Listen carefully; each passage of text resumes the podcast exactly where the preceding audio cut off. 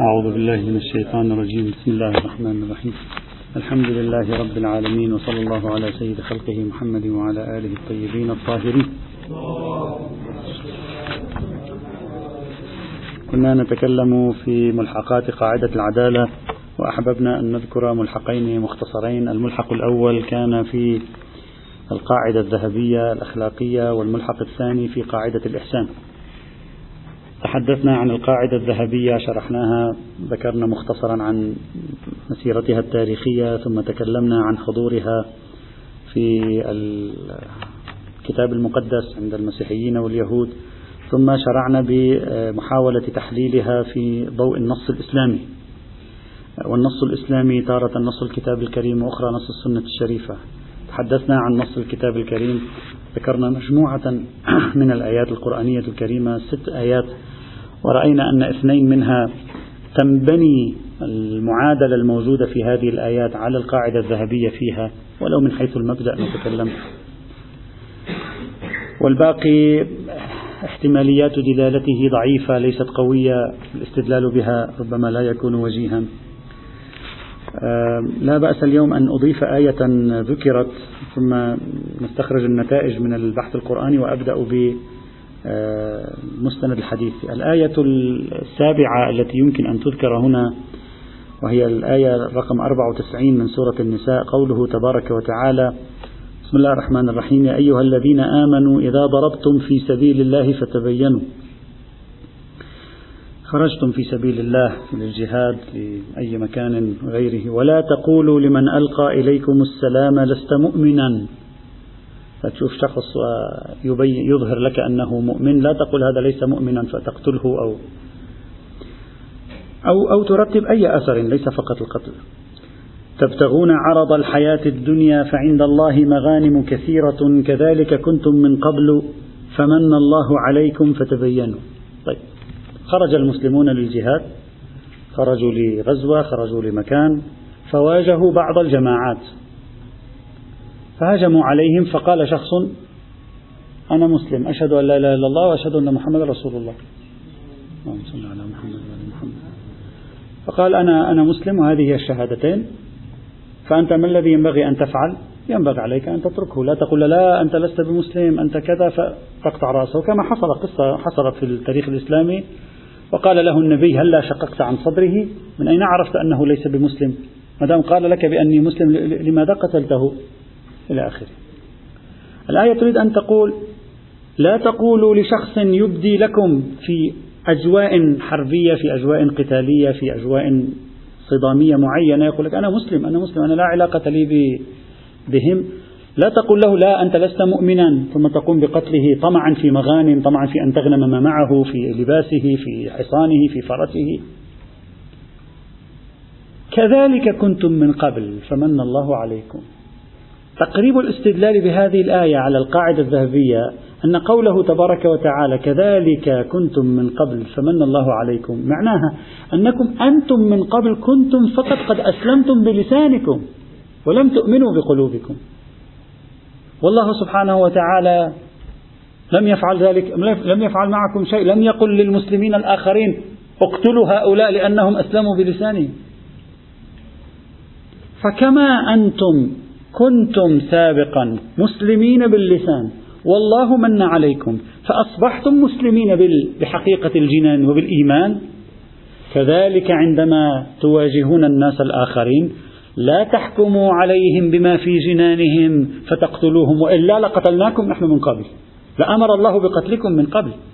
فما تحبونه لأنفسكم من أن لا تقتلوا بإسلامكم الظاهر حب أحبوه أيضا لغيركم في أن لا يقتل بإسلامه الظاهر واتركوه فإن الله سبحانه وتعالى يمن عليه كما من عليكم. هذا تقريب الاستدلال بهذه الآية القرآنية الكريمة على القاعدة الذهبية وفقا لبعض التفاسير التي ذكرت في هذا المقام. كثير من التفاسير هكذا فسرت الآية. الزمخشري. بل نسبه الفخر الرازي نسب هذا التفسير إلى, مشهور إلى أكثر المفسرين. قال هذا هو المراد من كلمة كذلك كنتم من قبل فمن الله عليكم. إلا أنه بصرف النظر عن الدخول في تطويلات في البحث التفسيري في هذه الآية القرآنية الكريمة ثمة وجهة نظر أخرى في تفسير هذه الآية إن لم تكن هي الأقرب إن لم تكن هي الأقرب فلا أقل من أنها توجب شيئا من الإرباك في الاستدلال في المقام. وهو تفسير اختاره جماعة آخرون من العلماء. واستندوا فيه على ما يبدو لي استندوا فيه إلى اقتراب هذه الجملة من سابقتها. لاحظوا الآية ماذا تقول؟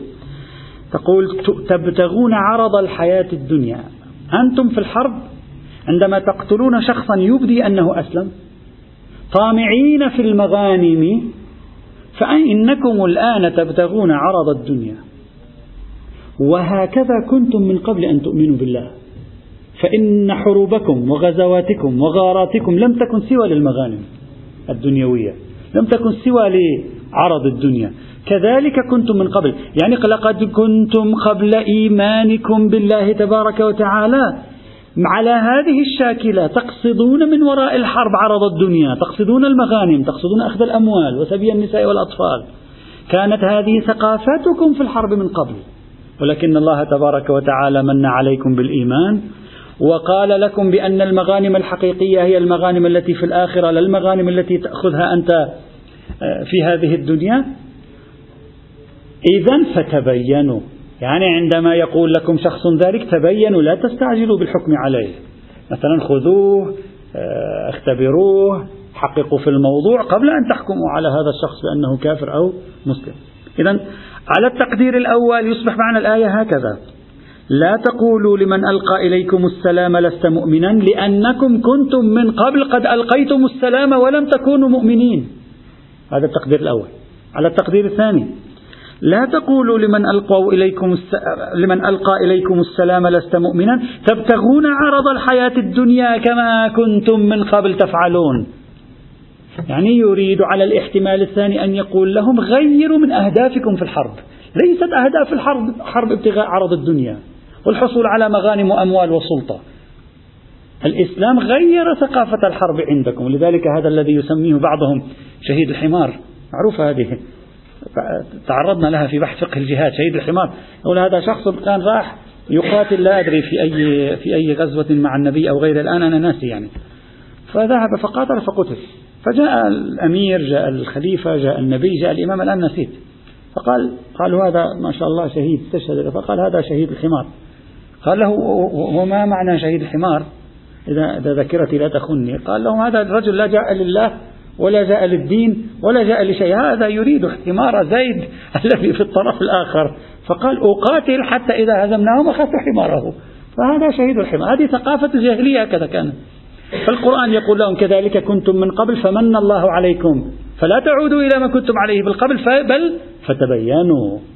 فما دام الاحتمالين في وهذا الذي اختاره العلامة الطباطبائي رضوان الله تعالى عليه. فما دام هذان الاحتمالان موجودين لا يبدو واضحا الاحتمال الأول مع بعد المسافة بين هذه الجملة وبين فكرة تقول لمن ألقى إليكم السلام لست مؤمنا. وعلى أي حال فهذه سبع آيات قرآنية كريمة في الجملة تعطي القاعدة الذهبية من حيث المبدأ بعضها يعطي القاعدة الذهبية. ولقد لاحظنا أن الآية الأولى الآن أنتم لاحظوا الآيات ما هي بحسب الترتيب حتى لا نطيل. الآية الأولى الثانية الرابعة الخامسة تتحدث عن الجانب الإيجابي من القاعدة يعني ما تحبه لنفسك فأحببه لغيرك. الآية الثالثة السادسة السابعة تتكلم عن الجانب السلبي من القاعدة ما لا تحبه لغي... لنفسك ما تكرهه لنفسك أكرهه لغيرك. فهذه خلاصة هذه الآيات القرآنية طبعا بعدين لما نخلص الآيات والروايات سوف نتكلم عن الاستنتاج النهائي. فالآن مثلا مثلا هذه الآية التي قرأناها الآن.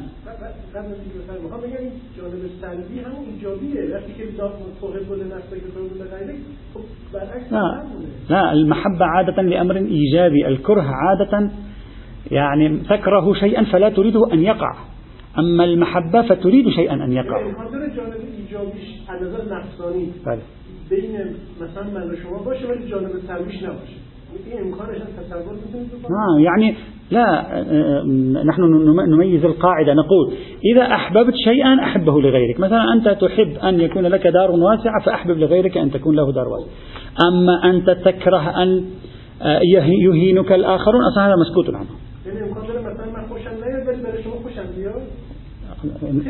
لا ممكن. نحن نتكلم عن القاعدة لا عن الواقع الخارجي في الناس. القاعدة ماذا تقول؟ تارة القاعدة تقول ما تحبه لنفسك فأحببه تطلب تطلب لا تحكي عن واقع خارجي فأحببه لغيرك. ولكن مرة لا تتكلم عن ما تكرهه لنفسك فلا تكرهه لغيرك. لا يعني لا تتكلم أنها ترفض لكن لا تتكلم. فنأخذ بالمقدار الذي دلت عليه هذا المقصود من التمييز. هذا فيما يتعلق بمرجعية الكتاب الكريم في الاستدلال على هذه القاعدة. المرجعية الثانية هي المرجعية الحديث الشريف. وما في إلا هاتين المرجعيتين.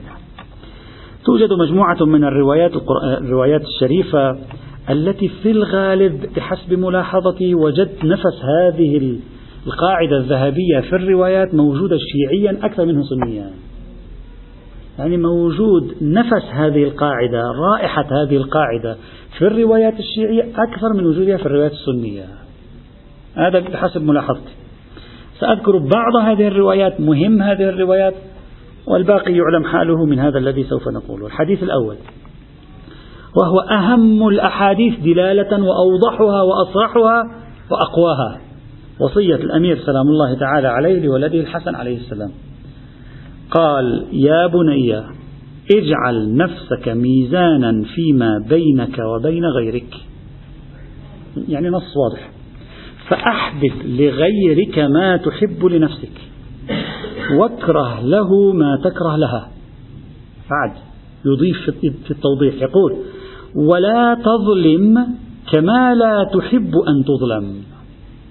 ينزل القاعدة على مصادق. وأحسن كما تحب أن يحسن إليك. واستقبح من نفسك ما تستقبحه من غيرك. وارض من الناس بما ترضاه لهم من نفسك. ولا تقل ما لا تعلم وإن قل ما تعلم. لا تقل ولا تقل ما لا تحب أن يقال لك. أوضح من هذا النص. هذا النص في وضوحه شبيه بنص الإنجيل الذي قرأناه قبل يومين. واضح؟ جليل. نعم نعم. لا نحن قلنا القاعدة الذهبية لا تتكلم عن نوعية الأفعال. وهذا إشكال سجل عليها سنجيب عنه لاحقا. القاعدة الذهبية هي إطار. هذا آه، نعم. ليست ليس لا تتحدث عن نوعية الفعل الحسن والفعل القبيح. وإنما تضع لك إطارا في السلوك هو هذا الإطار معيار لفعل الحسن والقبيح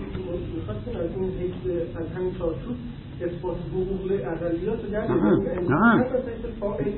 نعم. الشيء الذي أنت تحبه لنفسك أحببه لغيرك. أنت لو كنت من الأقليات الدينية في بلد أنت الآن مسلم في أوروبا ماذا تحب؟ تحب أن تقيم شعائرك تحب أن تكون محترما في دينك محترما في شخصك في مالك تعيش تشارك في, في حياة الناس مثلك مثل الآخرين لا يهينك أحد.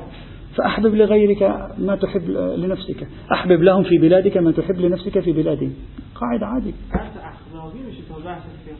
أحبب. الآن سنشير بعدين هذه القاعدة كيف يمكن نستنطق منها.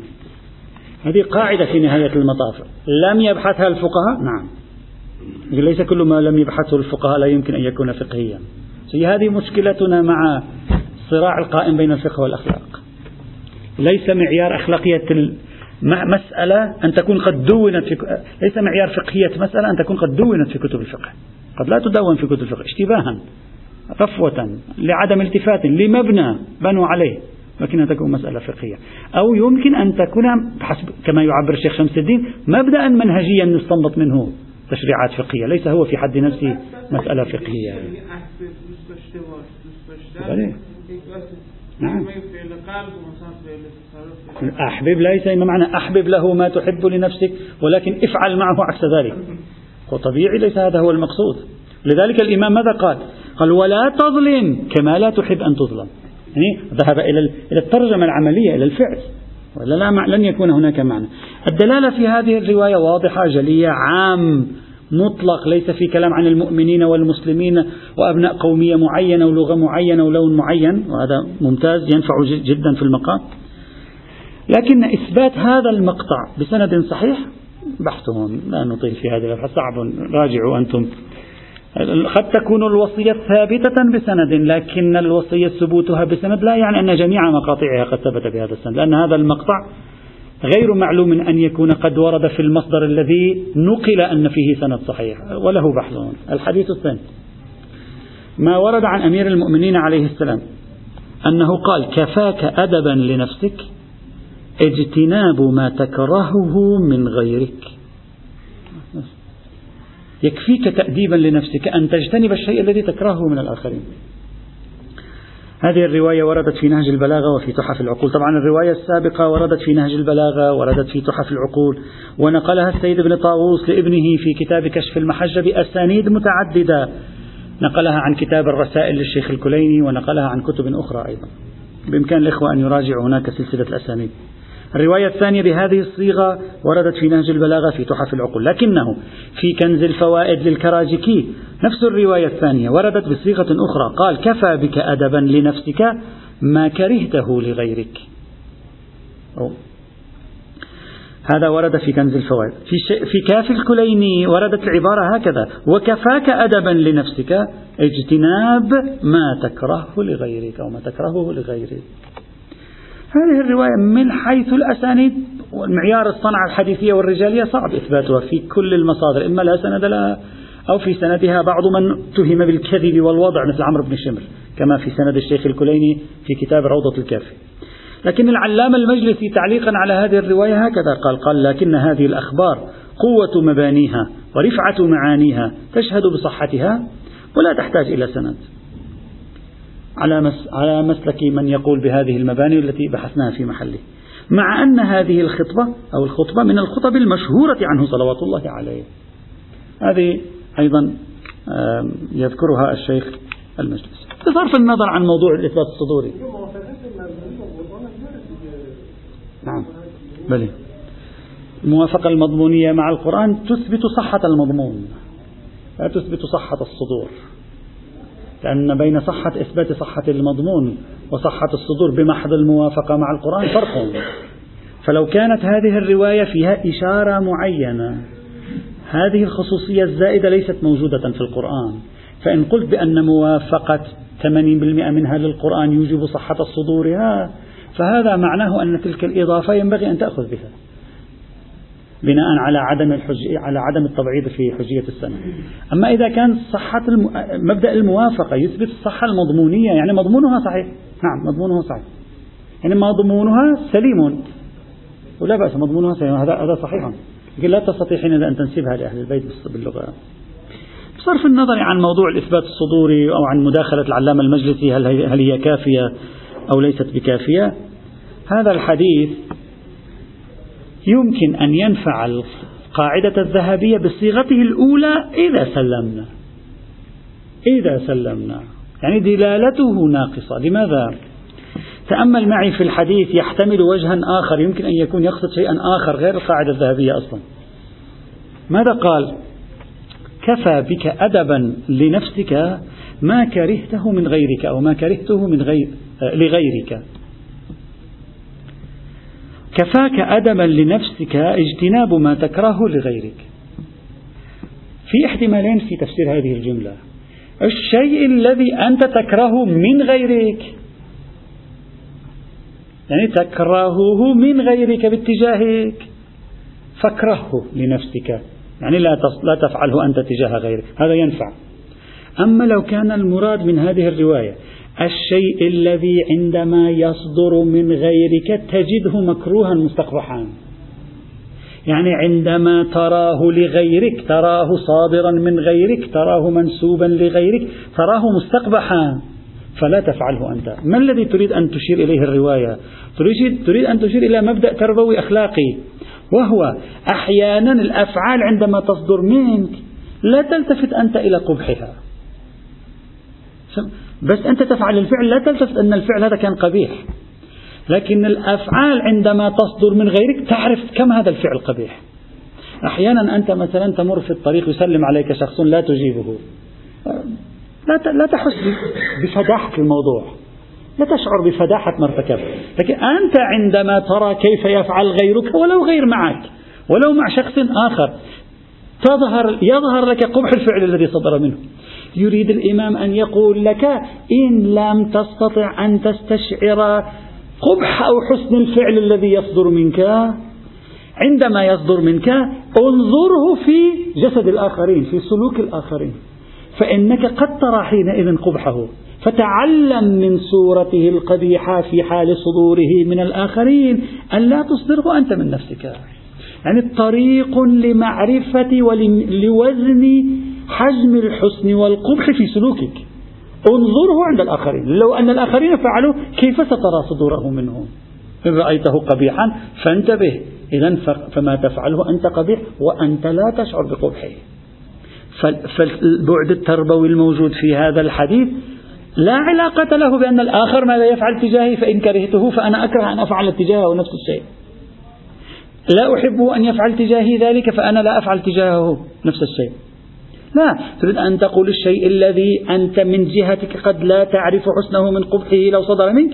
اعرف قبحه عندما يصدر من غيرك. لماذا؟ لأن عندما يصدر من غيرك تكون متحررا أنت من الذاتية. لأنك لا تحكم على نفسك تحكم على غيرك. وعندما تحكم على غيرك يكون أمر الحكم أسهل عليك. فاستكشفه في سلوك غيره. هذا الاحتمال وارد في الرواية. إذا هذا الاحتمال وارد في الرواية من الصعب أن نفهم من القاعدة الذهبية. لأن ممكن الغير يفعل فعلا لا علاقة له بالآخرين. يمكن هو يشرب خمر فلا علاقة له بالآخرين. فأنت ترى قبح ما يفعل. فاترك هذا الفعل برؤيتك قبحه في الوجود الخارجي. إذا كان هذا الاحتمال معتدا به يوجب الإجمال في دلالة هذه الرواية. أو على الأقل يوجب عدم إمكان استظهار القاعدة الذهبية من هذه الرواية. هلا إذا أنت أصريت قلت لا أنا أفهم من الرواية شيء آخر لا بأس. الحديث الثالث خبر الحسن بن الجهم عن أبي الحسن الرضا عليه السلام قال قال التواضع أن تعطي الناس ما تحب أن تعطاه. تواضع أن تعطي الناس ما تحب أن تعطى القاعدة الذهبية. يعني ما تحب أن تعطاه فأعطه فإن هذا هو التواضع. وفي حديث آخر قال نفس الرواية تقول هكذا. أو من ضم الرواية إلى الرواية. وفي حديث آخر قال قلت ما حد التواضع الذي إذا فعله العبد كان متواضعا؟ فقال التواضع درجات منها أن يعرف المرء قدر نفسه فينزلها منزلتها بقلب سليم لا يحب أن يأتي إلى أحد إلا مثل ما يؤتى إليه. نفس, القاعدة أيضا. دلالة القاعدة جيدة الرواية من حيث السند مرسلة لأن البرقي الثقة رواها عن بعض أصحابه إلا إذا قلت بأن مشايخ البرقي إذا كانوا متعددين فاحتمال أن لا يكون فيهم الثقاء احتمال ضعيف لكثرة الثقات في مشايخ البرقي البرقي الابن أتكلم. إذا شخص قال ذلك يصبح السند حينئذ صحيحا. حديث رابع. معتبرة أبي الجارود قال سمعت أبا عبد الله عليه السلام يقول هذه معتبرة الإسناد سيد الأعمال ثلاثة إنصاف الناس من نفسك حتى لا ترضى بشيء إلا رضيت لهم مثله. واضحة. مفهوم الإنصاف. إنصاف الناس يعني لا ترضى بشيء إلا وترضى لهم بمثل ما ترضى لنفسك. يعني تجعلهم بمثابة نفسك. ما ترضاه لنفسك ترضاه لهم. ما تحبه لنفسك تحبه. نفس الفكرة نفس النكتة.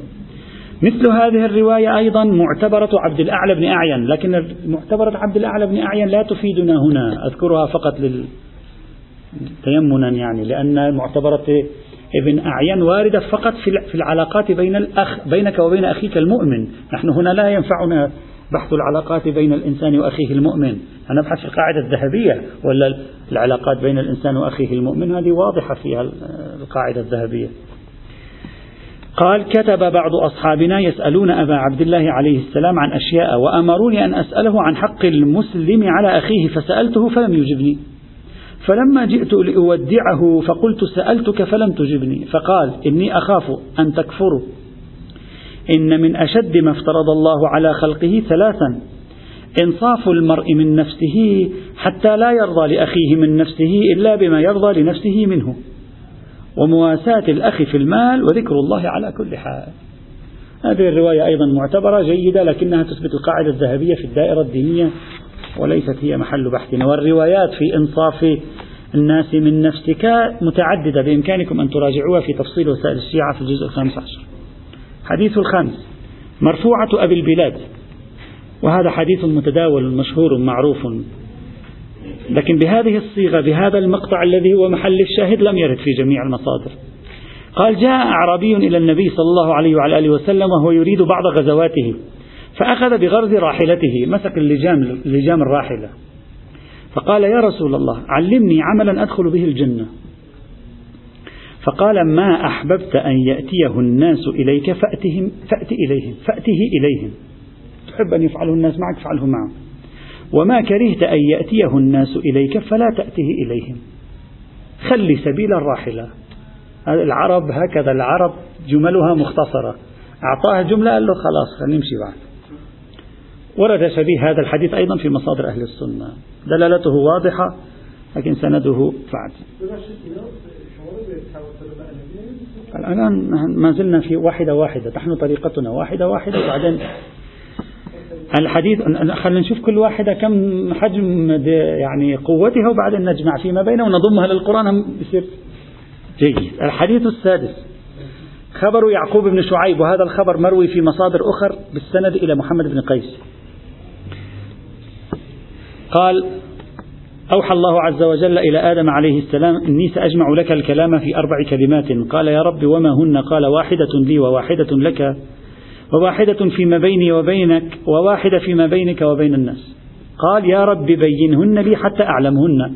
قال شرح له الثلاثة وصل للأخير. قال وأما التي بينك وبين الناس فترضى للناس ما ترضى لنفسك وتكره لهم ما تكره لنفسك. أيضا دلالة واضحة الحديث جيد ممتاز.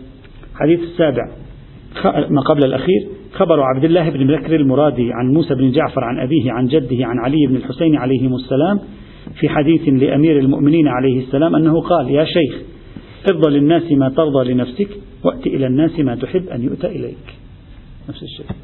حديث الثامن والأخير وهو حديث تفرد به ابن عساكر ذكره في تاريخ مدينة دمشق. عن أبي هريرة قال قال رسول الله صلى الله عليه وعلى آله وسلم وارضى للناس ما ترضى لنفسك تكن مسلما.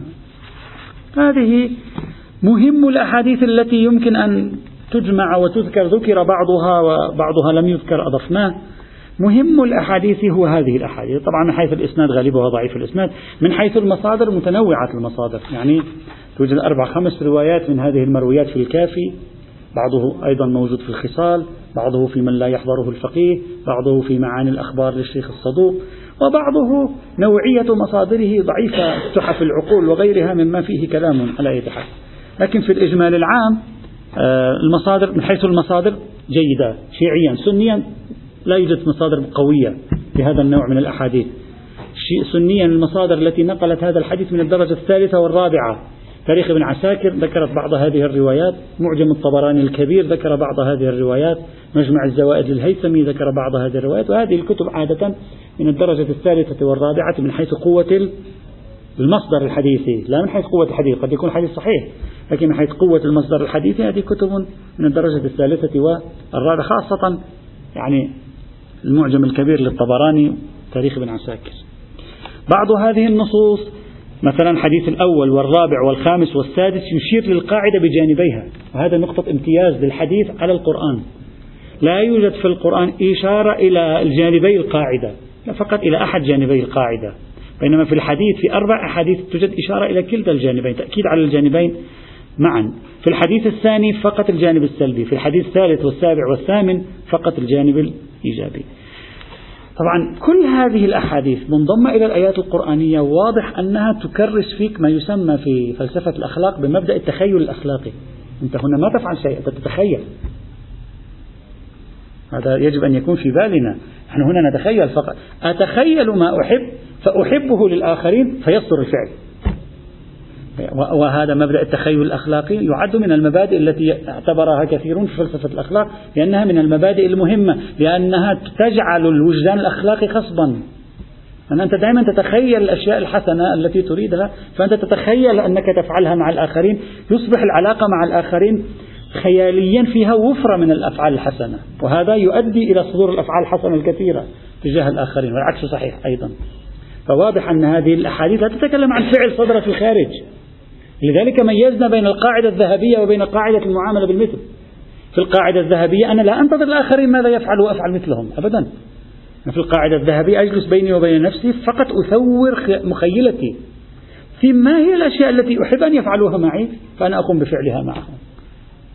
ما أحب ما هي الأشياء التي أنا أكره أن تفعل لي؟ فأنا أكره أن أفعلها معهم وهذا خصب في الخيال ينمي الوجدان الأخلاقي بحسب تعبير فلاسفة الأخلاق. هذا مهم.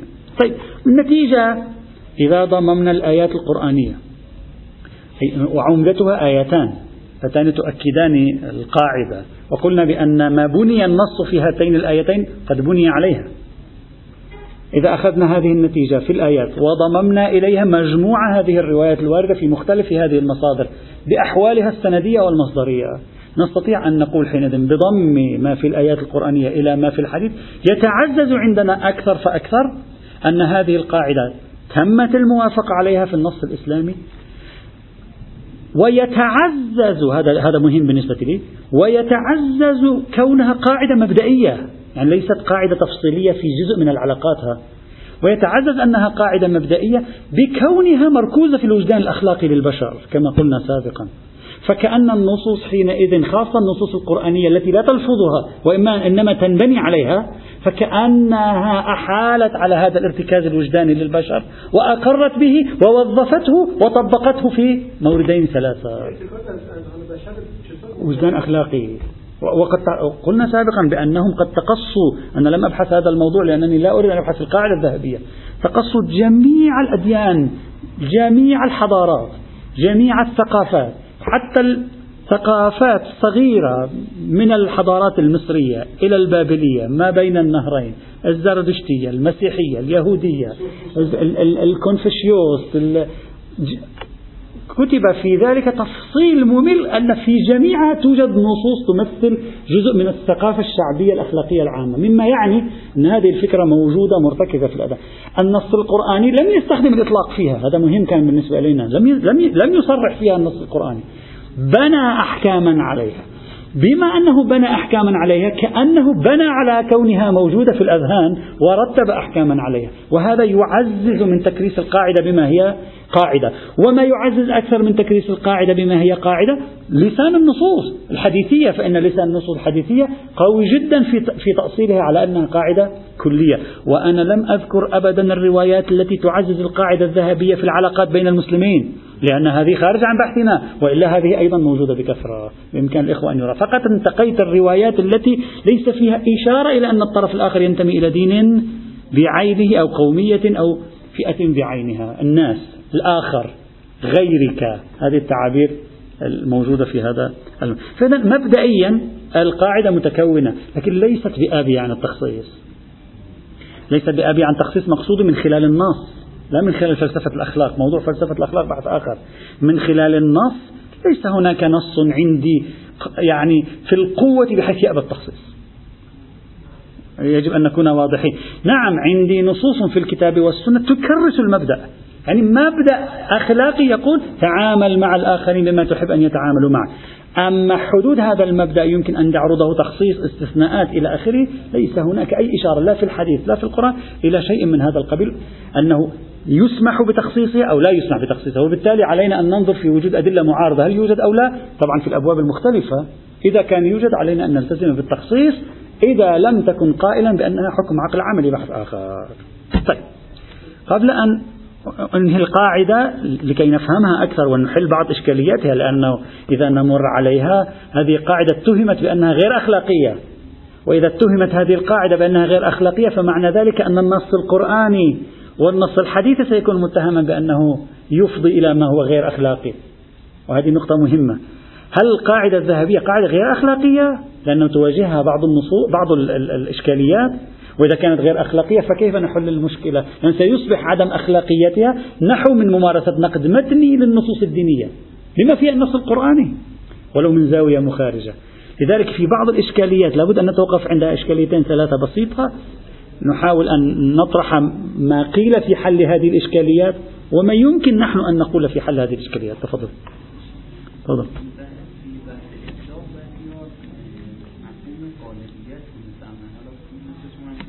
بله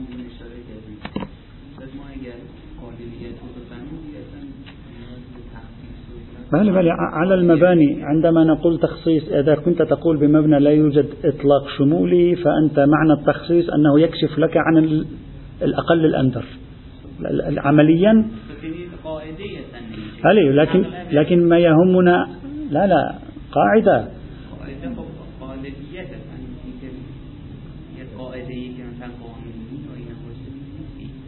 خب فإذا ما هي القاعدة القانونية؟ كل القواعد القانونية في مكان معين يحدث عليها استثناء، هذه أيضا يحدث فيها استثناء.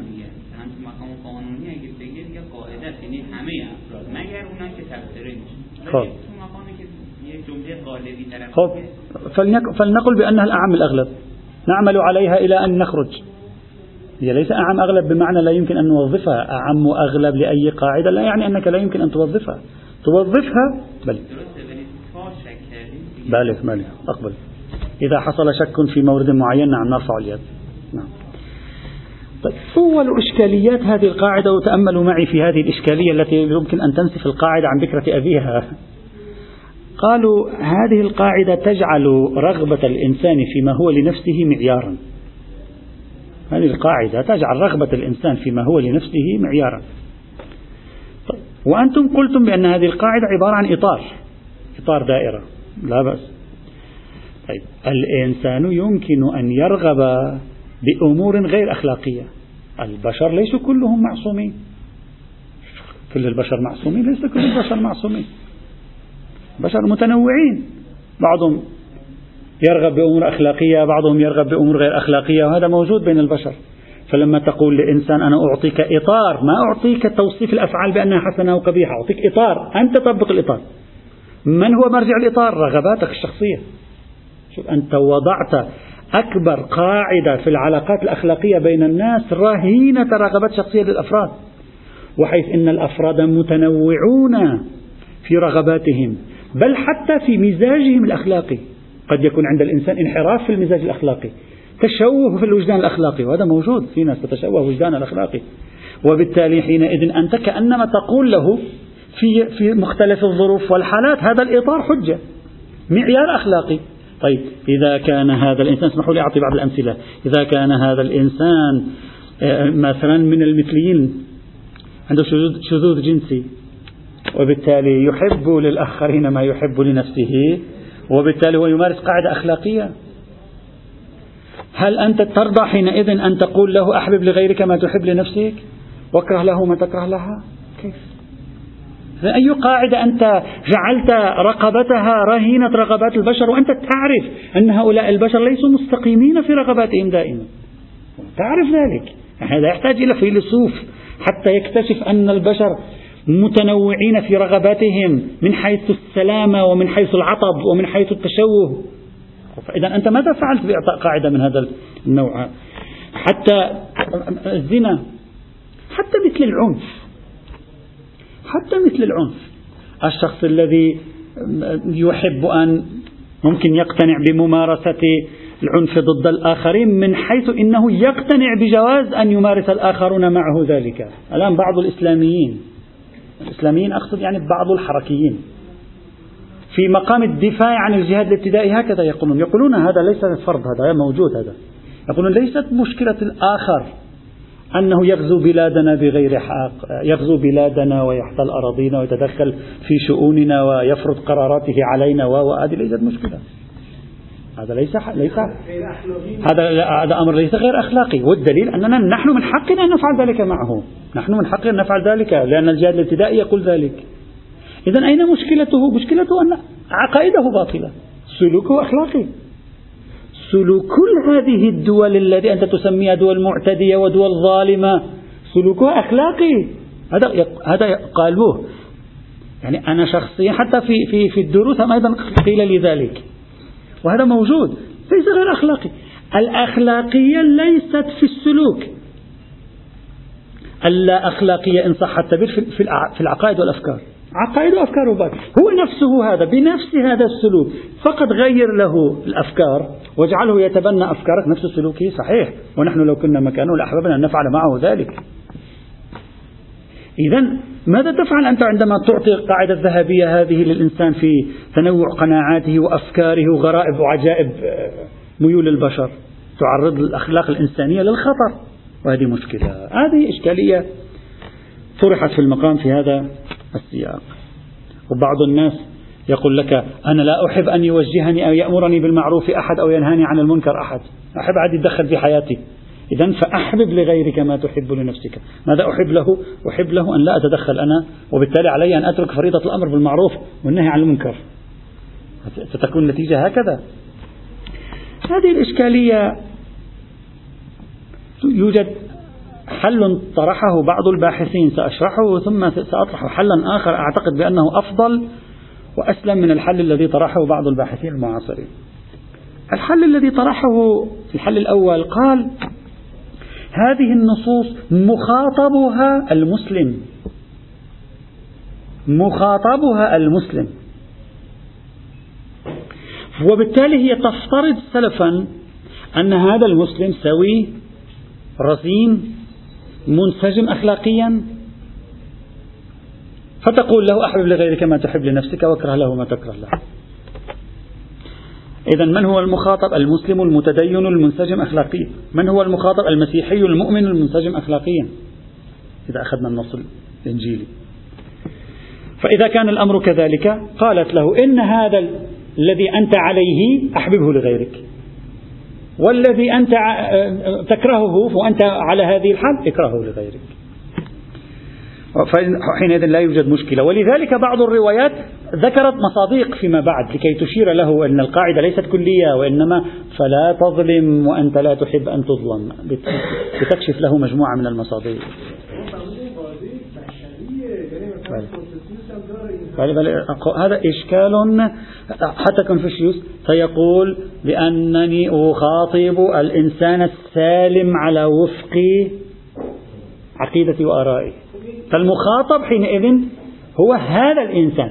هذه المحاولة تقيد دائرة المخاطب. لا تجعل المخاطب هو الكل وإنما تقول المخاطب هو حصة خاصة من الناس يتسمون بهذه المواصفات.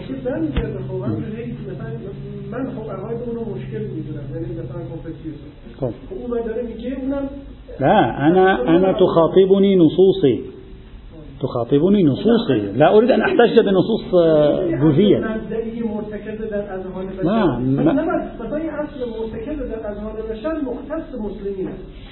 ليش؟ لما كل واحد يخاطب قومه بنفس القاعدة. مفترضا سلامتهم الأخلاقية. ليس مفترضا. معتبرا انه أو أنه يخاطب السالمين اخلاقيا مشترک بلا نمیشه. خیلی خوب اینجا این اشکال حل نمیشه اینجوری. آخه اشکال اینه که هر کسی خاص خودش داره. خب. خیلی خوب با این اوصاف حالا سرخپوستا میگن آقا این سرخپوستا شما اینجوری باشین. مثلا کنفوسیوس هم اینو میگه با پادشاهان هم اینو میگن بعد خیلی خوب من الان چطور تعامل کنم با اونا؟ اونا الان یه چیزایی من که من در خودم دوست ندارم. یعنی اونا بر اساس تفکر خودشونه الآن يلا. لذلك لذلك الآن فهمت أن إشكالكم. أنا ظنيت في البداية أنك تريد أن أن تقول فالآيات القرآنية لا تخاطب أتباع كونفوشيوس نعم. ثانيا ما أعتقد بأنه الجواب الصحيح الذي انتهى الوقت لأنني أريد أن أذهب إلى الجامعة. ثانيا غدا إن شاء الله. والحمد لله رب العالمين.